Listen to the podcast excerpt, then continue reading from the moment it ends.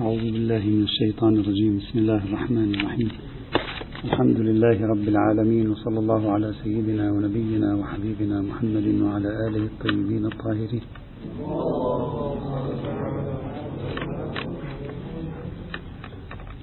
انتهينا بحمد الله تعالى في الدروس الماضية من بحث فقه المصلحة وفروعه ومتعلقاته والموضوعات الأساسية التي يمكن أن يتناولها يتناولها هذا البحث. وقلنا بأننا سوف ننتقل إن شاء الله تعالى إلى الحديث عن نظرية المقاصد وشرح هذه النظرية وتفكيكها ومحاولة اكتشاف البناءات الأساسية التي تقوم عليها هذه النظرية، تقويم هذه النظرية، نقد هذه النظرية، تحليل هذه النظرية. لنرى هل يمكن أن تكون هذه النظرية مقبولة بوجه من الوجوه أو لا يمكن أن تكون مقبولة هل يمكن تقديم صياغة جديدة لهذه النظرية أو لا؟ طبعا العنوان الذي سوف أضعه آه سنبحث في فقه النظرية ولكن مصب نظرنا سيكون عنوان فقه آه نظرية المقاصد. ولكن مصب بحثنا سيكون في نظرية المقاصد والاجتهاد العللي أي اجتهاد العلل اجتهاد التعليل. لأنه لا يوجد تلازم قهري بين الشكل المطروح لنظرية المقاصد وبين اجتهاد التعليل أو اجتهاد العلل كما سوف نرى فيما بعد إن شاء الله تعالى.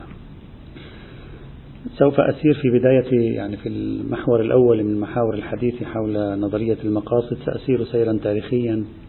سأحلل أثناء هذا السير التاريخي كيف ولدت هذه النظرية بالتدريج شيئا فشيئا؟ لن أفصل في البحث التاريخي التفصيل في البحث التاريخي يستغرق وقتا طويلا جدا. سنمشي شيئا فشيئا. سنتوقف بشيء من التفصيل المتناسب مع أكبر الرموز في نظرية المقاصد يعني مثلا إمام الحرمين الجويني أبو إسحاق الشاطبي مثلا العلال الفاسي طاهر بن عاشور. هذه الشخصيات التي هي أهم الشخصيات التي أضافت بدرجة أو بأخرى في نظرية المقاصد الشرعية سوف نتوقف عندها أكثر وخاصة إمام المقاصد وهو أبو إسحاق الشاطبي رحمه الله. أثناء هذا السرد التاريخي سوف نوضح الفكرة بنفسها يعني سوف تتضح الفكرة تدريجيا وبعد ذلك لسنا بحاجة إلى شرح تفاصيل أخرى. هي نفس السرد التاريخي سيتكفل شرح الفكرة بوجودها التاريخي. بعدين ننتقل إلى مرحلة الأدلة والتحليل إلى آخره. المقاصديون يعتبرون أن نظريتهم منذ زمن النبي مثل كل المسلمين. كل المسلمين اللي عندهم نظرية يقول نظريتي من زمن النبي صلى الله عليه وعلى آله وسلم وهذا شيء طبيعي خاصة إذا نظرية تتصل بالقضايا الشرعية والدينية المتصلة بفهم الوحي أو المتصلة بفهم الدين. هم يعتبرون يبنون فكرتهم هذه على التمييز بين الإحساس بفكرة وبين التنظير لفكرة معينة. وهذا التمييز موجود إلى اليوم في نظريات علم المعرفة. في دراسات علم المعرفة يوجد تمييز واضح ما بين الإحساس بفكرة معينة أن تعيش فكرة معينة أن تحتك بفكرة معينة وبين أن تعيها وعيا ذهنيا إدراكيا نظريا. مثلا كلنا يتنفس لكن واحد بالمليون يجوز الذين يفهمون التنفس ما هو صحيح؟ نحن في كل لحظة نحتك بالتنفس نتنفس.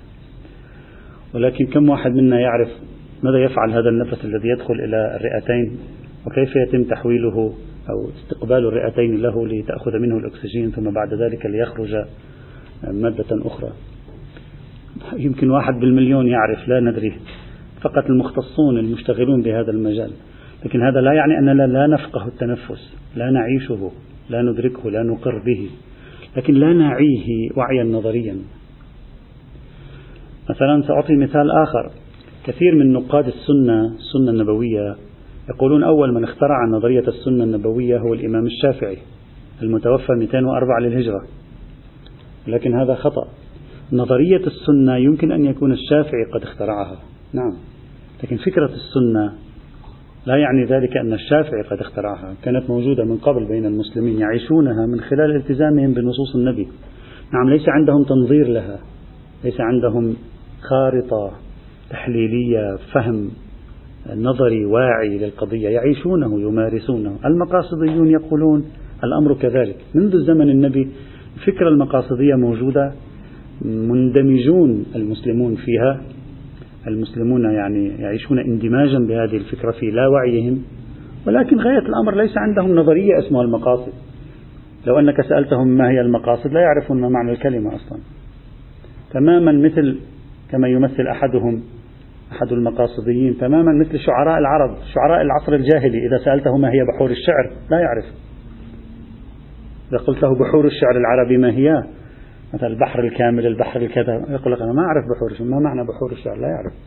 إذا سألت واحد من العصر الجاهلي العربي ما هي أحكام المبتدأ؟ يقول لك لا أعرف أحكام ما معنى أحكام المبتدأ وأحكام الخبر؟ أنا لا أعرف لكنه يعيشها.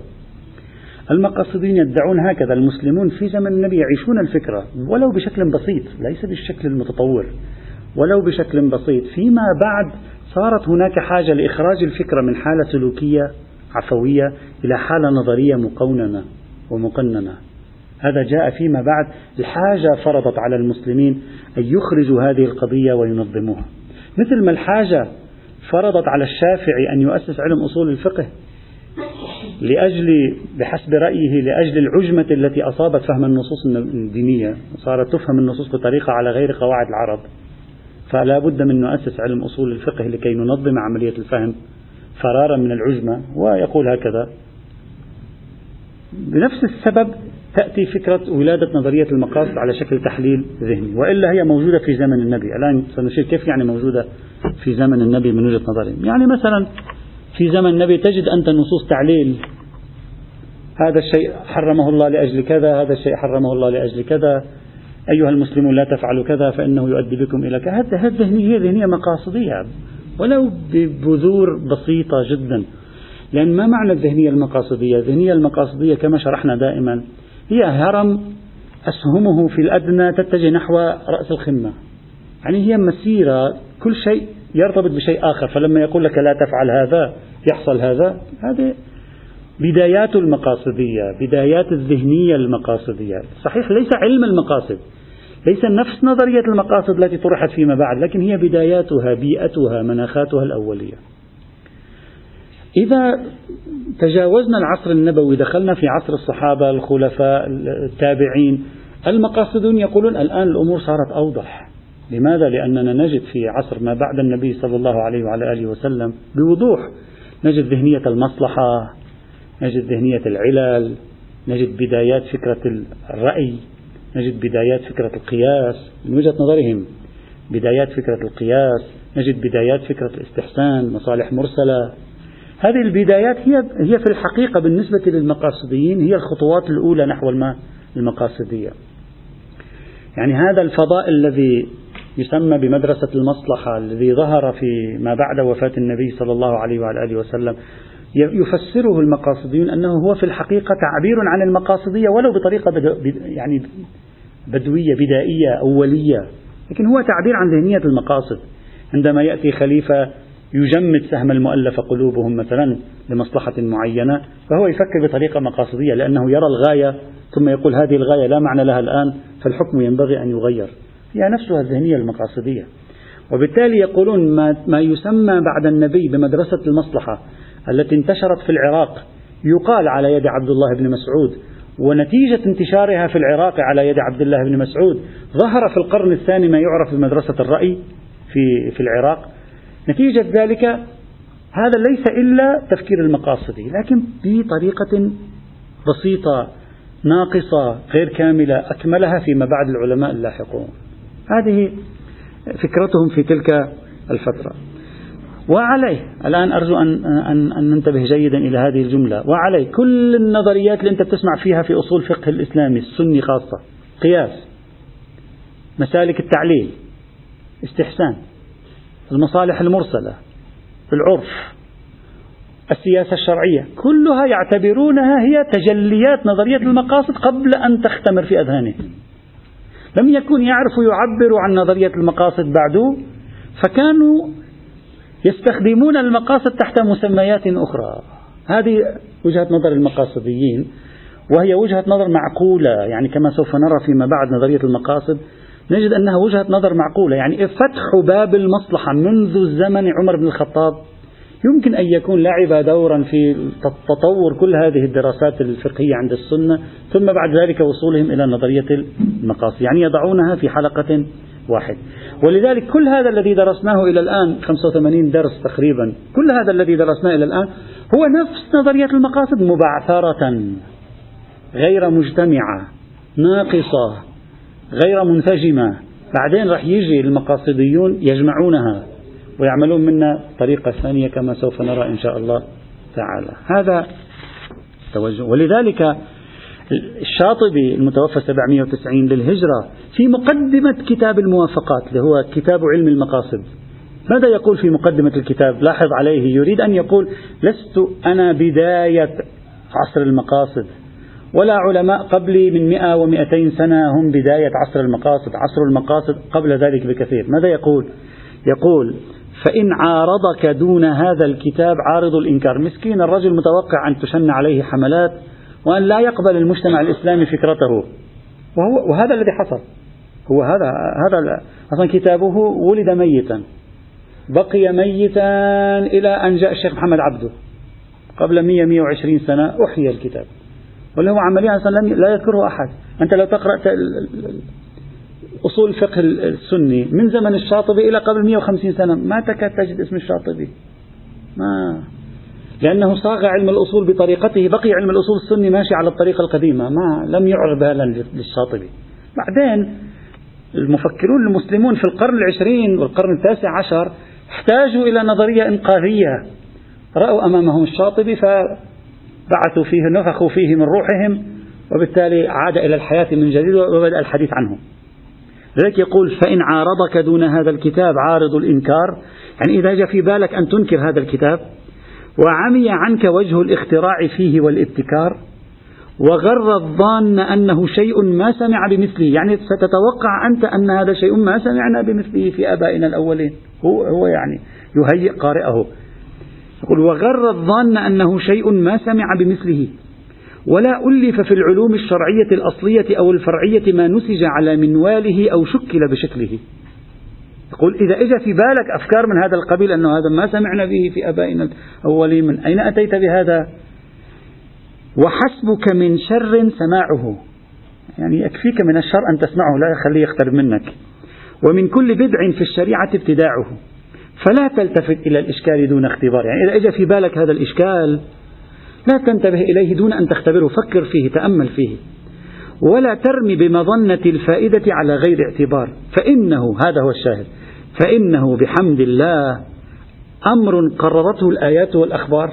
ارجعوا إلى العصر النبوي. وشد معاقده السلف الأخيار.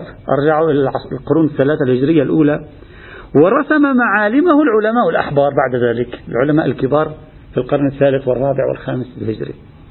وشيد أركانه أنظار النظار وإذا وضح السبيل لم يجب الإنكار. يقول يعني أنت إذا تتصور عندما تقرأ كتابي سترى هذا كأننا في عالم غريب غير هذا العالم الذي ألفناه من الدراسات الأصولية والشرعية. لا تستعجل وتقول هذا لا وجود له وهذا كلام غير صحيح لا. ستكتشف أنه هذا هو بنفسه الذي نقوله. قد نظر له من قبل وقد تحدثوا عنه من قبل وذهنيته موجودة من قبل في الآيات في الأخبار ثم في الرعيل الأول ثم بعد ذلك العلماء ثم بعد ذلك النقاد والأحبار من الأصوليين والفقهاء. إذا يعني يريد أن يؤكد أن الفكرة ليست جديدة. وهم لا يهمهم أن تكون فكرة جديدة بل يعنيهم أن تكون غير جديدة. لأنهم يريدون أن يرجعوا بها إلى الزمن الأول. طيب. الآن بعيدا عن الآيات التعليلية والأخبار التي استنبطوا منها نظرية المقاصد بعدين رح تيجي معنا إن شاء الله تعالى. نأتي الآن إلى المصنفات. أو الشخصيات العلمائية في الفترة التي سأسميها الآن الفترة الجنينية لنظرية المقاصد. يعني بصرف النظر عن نظرية المصلحة المرسلة ونظرية الرأي والقياس اتركها جانبا الآن.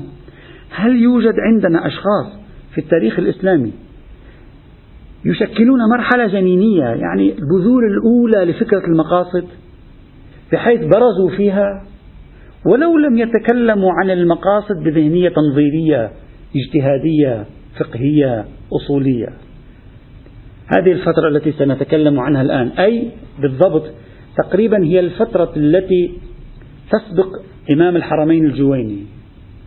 كما سوف نشير إلى ذلك. فترة ما قبل إمام الحرمين الجويني هي فترة بداية لقاح ومضغة وعلقة لنظرية المقاصد.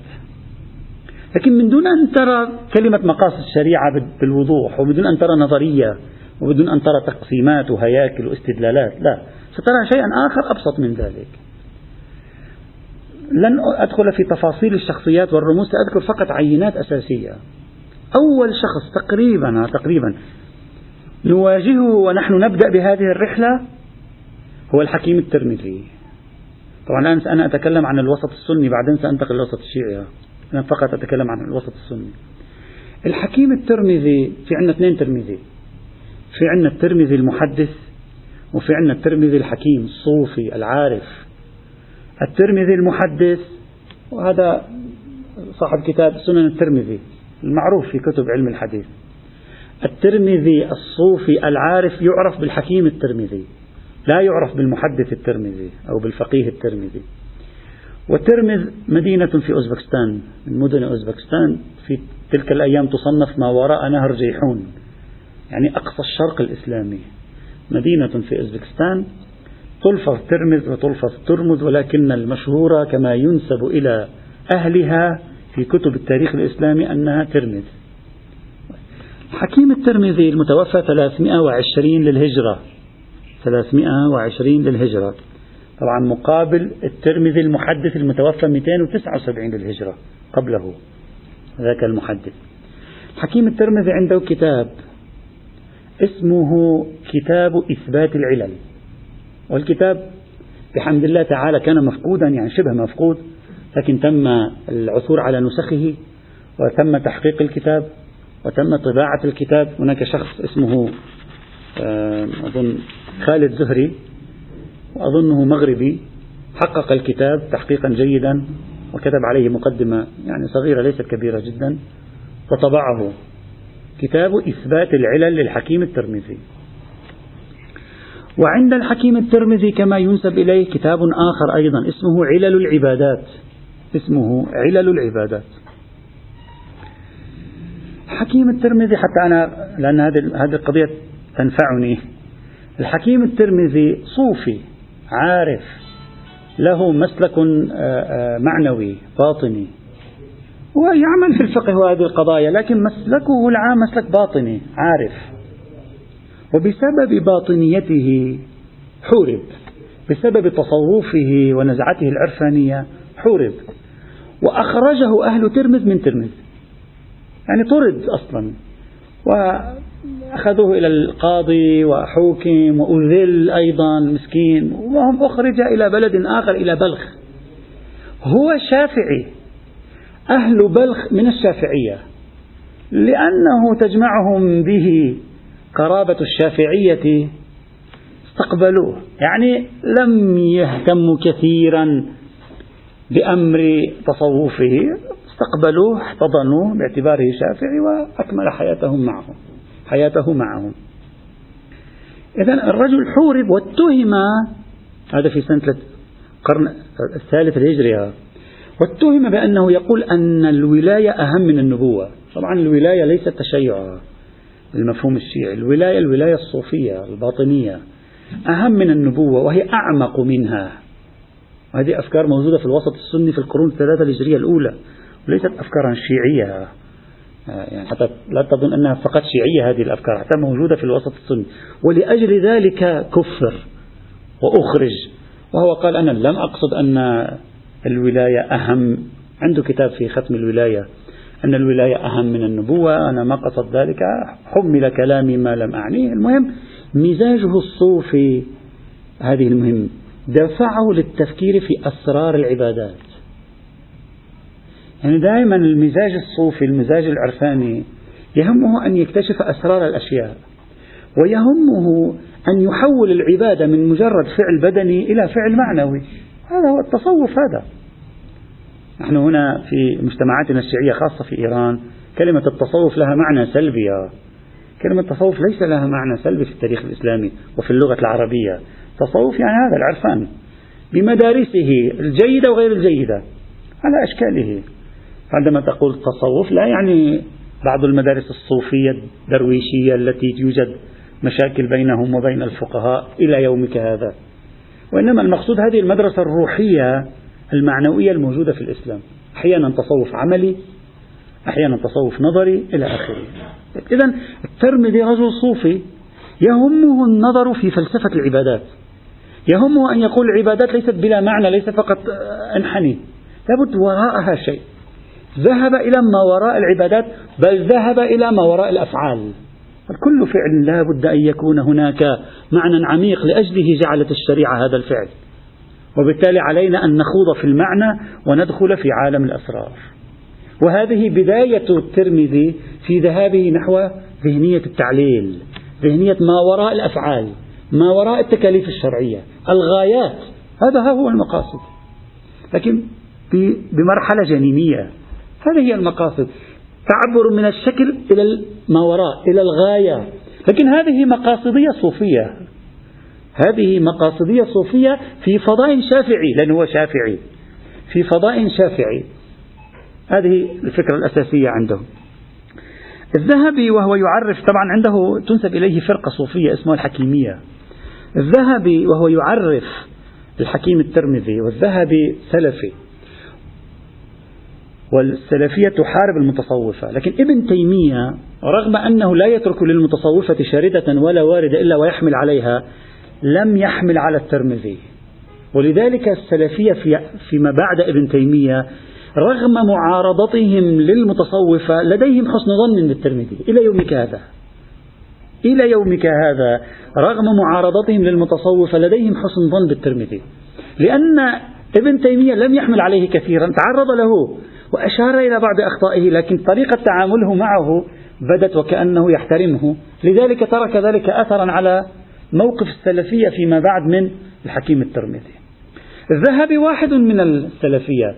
يترجم الترمذي. ماذا يقول؟ يقول الإمام أبو عبد الله محمد بن علي بن الحسن بن بشر الزاهد الحافظ المؤذن صاحب التصانيف إلى أن يقول روى عنه يحيى بن منصور القاضي والحسن بن علي وعلماء نيسابور. طبعا هو يقول علماء نيسابور لكن الموجود في التاريخ أن عدد تلامذته قليل ما حد اقترب منه. فإنه قدمها قدم نيسابور في سنة خمس وثمانين ومائتين. قال السلمي نفوه من ترمذ بسبب تأليفه كتاب ختم الولاية وكتاب علل الشريعة. إذا لاحظ معي الآن شيخنا العزيز أنت تتكلم عن نهاية القرن الثالث الهجري. بسبب أنه ألف في علل الشرائع نفي من ترمذ يعني تمثل ذهنية الغائية والتأمل الذهني فيما وراء التكاليف تمثل مذمة. لا أقل بالنسبة إلى ذاك الفضاء في أوزبكستان. وقالوا زعم أن للأولياء خاتما وأنه يفضل الولاية. واحتج بقوله عليه السلام يغبطهم النبيون والشهداء. هو يقول يقول الروايات التي تقول يغبطهم النبيون والشهداء معناها أنه أفضل من النبيين. ليش النبي يغبطه؟ هذا موجود حتى في روايات آه، السنة والشيعة هذه. هو أخذها على حقيقتها. قال يغبطهم النبيون والشهداء معناهم أرفع من النبيين. وإلا النبي إذا كان واحد نبي كيف يغبط واحد أقل منه؟ هو يعني عنده ما عنده وزيادة. فلا بد هؤلاء الأولياء لديهم ما هو أرفع من الأنبياء حتى أن الشهداء والأنبياء يغبطونهم. قال يغبطهم النبيون والشهداء. وقال لو لم يكونوا أفضل لما غبطوهم. فجاء إلى برخ فأكرموه لموافقته. إياهم في المذهب. الشافعي طيب. إذا هذا النص يدل على أن الرجل ما كان مقبول فكرة التعليل. هذه الفكرة ما كانت كثير مقبولة لا أقل بأسلوبه هو. الآن ما الفرق؟ إذا سألنك سألتك سؤال ما الفرق بين الشيخ الصدوق في علل الشرائع وبين الحكيم الترمذي في إثبات العلل؟ في فرق كبير جدا. الشيخ الصدوق في علل الشرائع سوف نتكلم عن كتابه لاحقا إن شاء الله. كتاب روايات. العلة في كذا وكذا. روى فلان عن فلان عن فلان عن الإمام الصادق يأتي برواية. روى فلان عن فلان عن فلان عن الإمام الباقر يأتي برواية. ما يتدخل قليل ما يتدخل. فإذا الغالب في علل الشرائع عند الصدوق نقل الرواية. بينما الغالب في إثبات العلل عند الترمذي هو هو يأتي يتأمل. يأتي بروايات يأتي بآيات يأتي بروايات يأتي بأحاديث. لكن هو لا يمنع عقله من أن يتأمل في تحليل ما هو وراء طواف حول الكعبة. ما الذي هو وراء الركوع بهذه الطريقة؟ يمارس التأمل. ولعل هذا الفرق هو الذي دفع أهل ترمذ إلى أن ينفوه بسبب هذا الكتاب. لأنهم ممكن ممكن يكونوا اعتبروا ذلك تخمينا وتخرصا على الله. أنت كيف تعرف العلل من خلال تأملك العقلي هو يقول من خلال تأمل العقلي بصفته صوفيا عارفا يمكنني أن ألمس شيئا ما.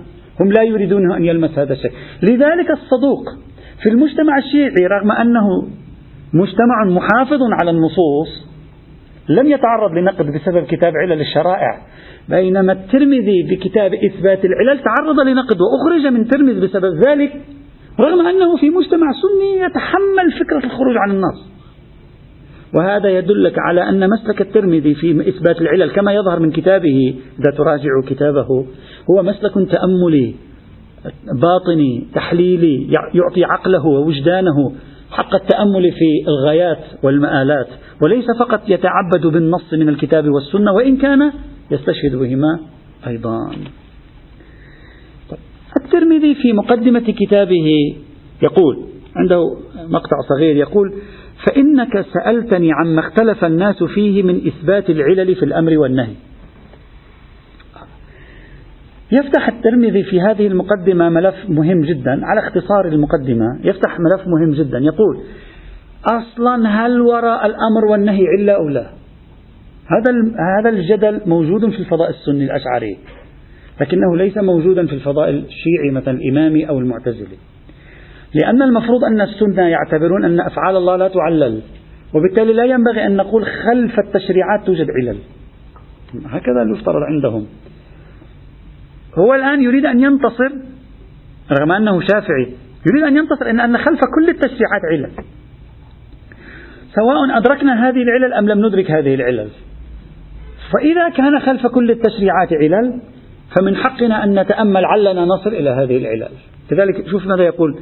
يقول اختلف الناس فيه من إثبات العلل في الأمر والنهي يعني في التكاليف الشرعية. فقال قائلون هذا تعبد من ربنا. خلقهم فتعبدهم للأمر والنهي فقط تعبد ليس وراءه شيء. وليس لأمره علة وإنما هو امتحان وابتلاء. فقط نقطة انتهينا. وقال آخرون وهو مع هؤلاء الآخرين هو ابتلاء وامتحان تعبدهم به. هو صحيح ابتلاء وامتحان تعبدهم به. وليس يدفع هذا أحد منا. نحن نسلم بهذا. ابتلاء امتحان متعبدون بهذه التكاليف. ولكن عللها قائمة. علمها من علمها وجهلها من جهل. هذه الجملة علمها من علمها مشهورة عند المقاصديين. يعني خلف هذه التشريعات علل قد نعلمها وقد لا نعلمها وبالتالي من حقنا أن نتأمل علل نصل إليها. وليس صحيحا ما يقال لا توجد علل فإذا أغلقوا باب التأمل في الوصول إلى علل التشريعات طيب.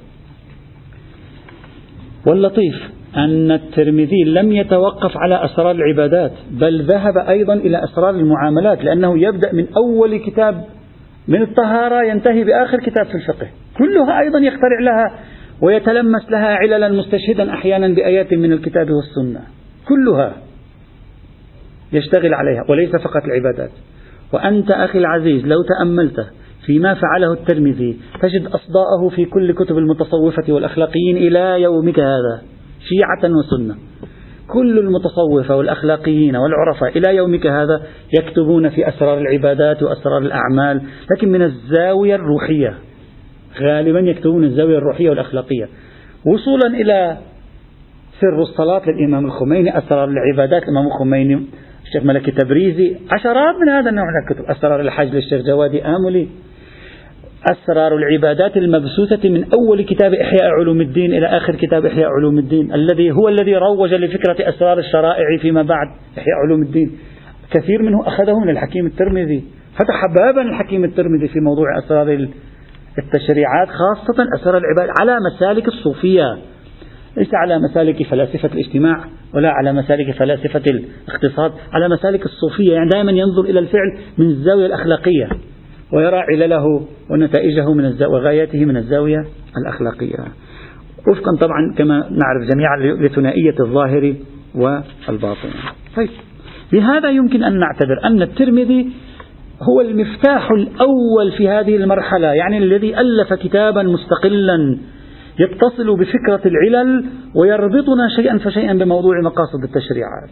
يعني يمكن نصنف الترمذي هو من الأوائل لا, لا, لا, لا نستطيع أن نجزم. ليس كل التراث الإسلامي بيدنا. لكن بالتأكيد الترمذي من أوائل الذين كتبوا في هذا المجال بحيث نستطيع أن نقول بأنه بداية جنينية لعصر نظرية المقاصد. هذا فيما يتعلق بالترمذي. بعد الترمذي الشخصية الثانية التي أيضا نواجهها في هذه المرحلة الجنينية القفال الكبير. القفال الإمام القفال الكبير. هذه كلمة الكبير لازم تخليها لأن في كذا واحد قفال ليس واحد فقط في وهم وأيضا علماء سنة في قفال في القفال الكبير وفي قفال الشاشي الذي جاء بعد ذلك من أئمة الأحناف هذا شافعي ذاك حنفي ويدرس عادة في تاريخ علم أصول الفقه السني. الإمام أبو بكر الشاشي الشافعي المعروف بالقفال الكبير متوفى 365 للهجرة يعني جيل آخر بعد الترمذي. 365 للهجرة. القفال الكبير أقرب إلى الذهنية الأصولية وليس مثل الترمذي أقرب إلى الذهنية الصوفية. يعني الترمذي فتح باب العلل والمقاصدية من, من الزاوية الصوفية. بينما القفال فتحها من زاوية أقرب إلى الفقه والأصول. لماذا؟ لأنه هو فقيه وأصولي. وهو بارز في هذا المجال وله شرح على كتاب الرسالة لابن إدريس الشافعي الإمام الشافعي. وبالتالي هو له مساهمات أصولية ورجل له باع أكثر في ميدان العلوم الشرعية من الحكيم الترمذي. القفال الكبير ألف كتابا طبع أيضا هذا الكتاب وحقق الآن موجود في الأسواق اسمه محاسن الشريعة في فروع الشافعية محاسن الشريعة في فروع الشافعية. القفال في هذا الكتاب في مقدمة الكتاب يبدأ يسرد فكرته الأصلية. يقول الشريعة متوالمة مع العقل النبوة والوحي متوالمان مع العقل. فلا بد أن نجد بينهما هذا التوالم. وليس هناك انفصال بحيث ميدان العقل لا يستطيع أن يدخل ميدان الوحي والنبوة. هذا في البداية يريد أن يؤكد على هذه الفكرة. يبدأ القفال الشاشي القفال الكبير يبدأ بنقد الإسماعيلية في مقدمة الكتاب. لماذا ينقد الإسماعيلية؟ الآن لاحظ معي لماذا هو جاء إلى الإسماعيلية. لأنه يعتبر أن الإسماعيلية حولوا جميع الفرائض في الكتاب والسنة إلى رموز. وأنت لما تحول الفرائض الواردة في الكتاب والسنة إلى رموز ماذا يحصل؟ تنهار العلل. لا تصبح لا معنى للعلل لا معنى للغايات لا معنى للمقاصد.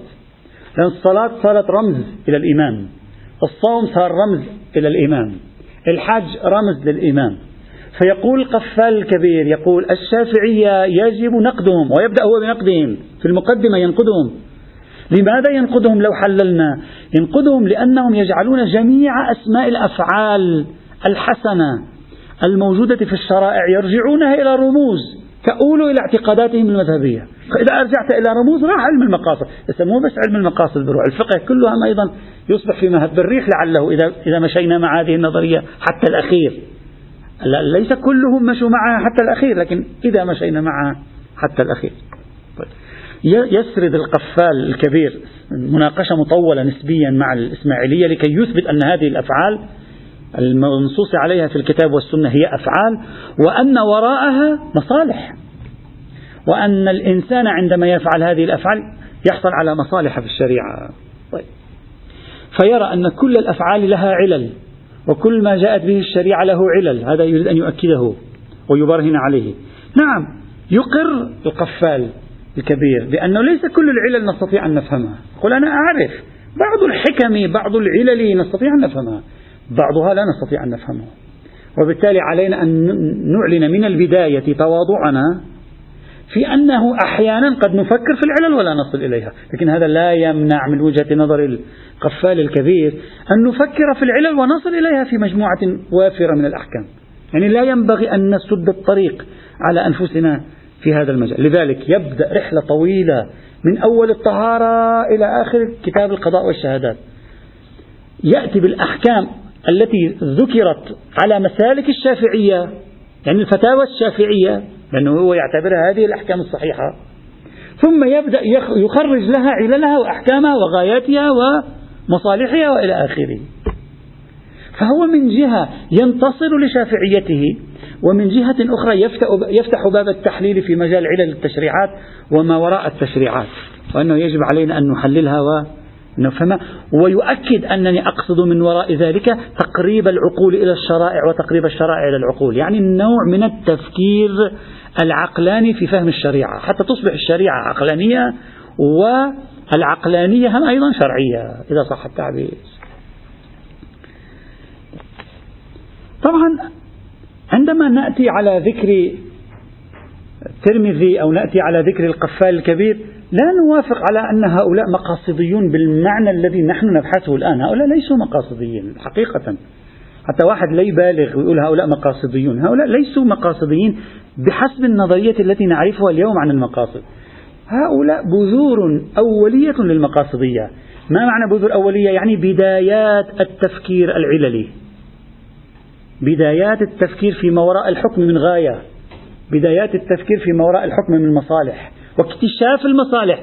لا فقط الإذعان بوجودها وإلا الإذعان بوجود مصالح موجود قبل ذلك عند المعتزلة. موجود قبل ذلك عند الإمامية وعند الشيعة. موجود.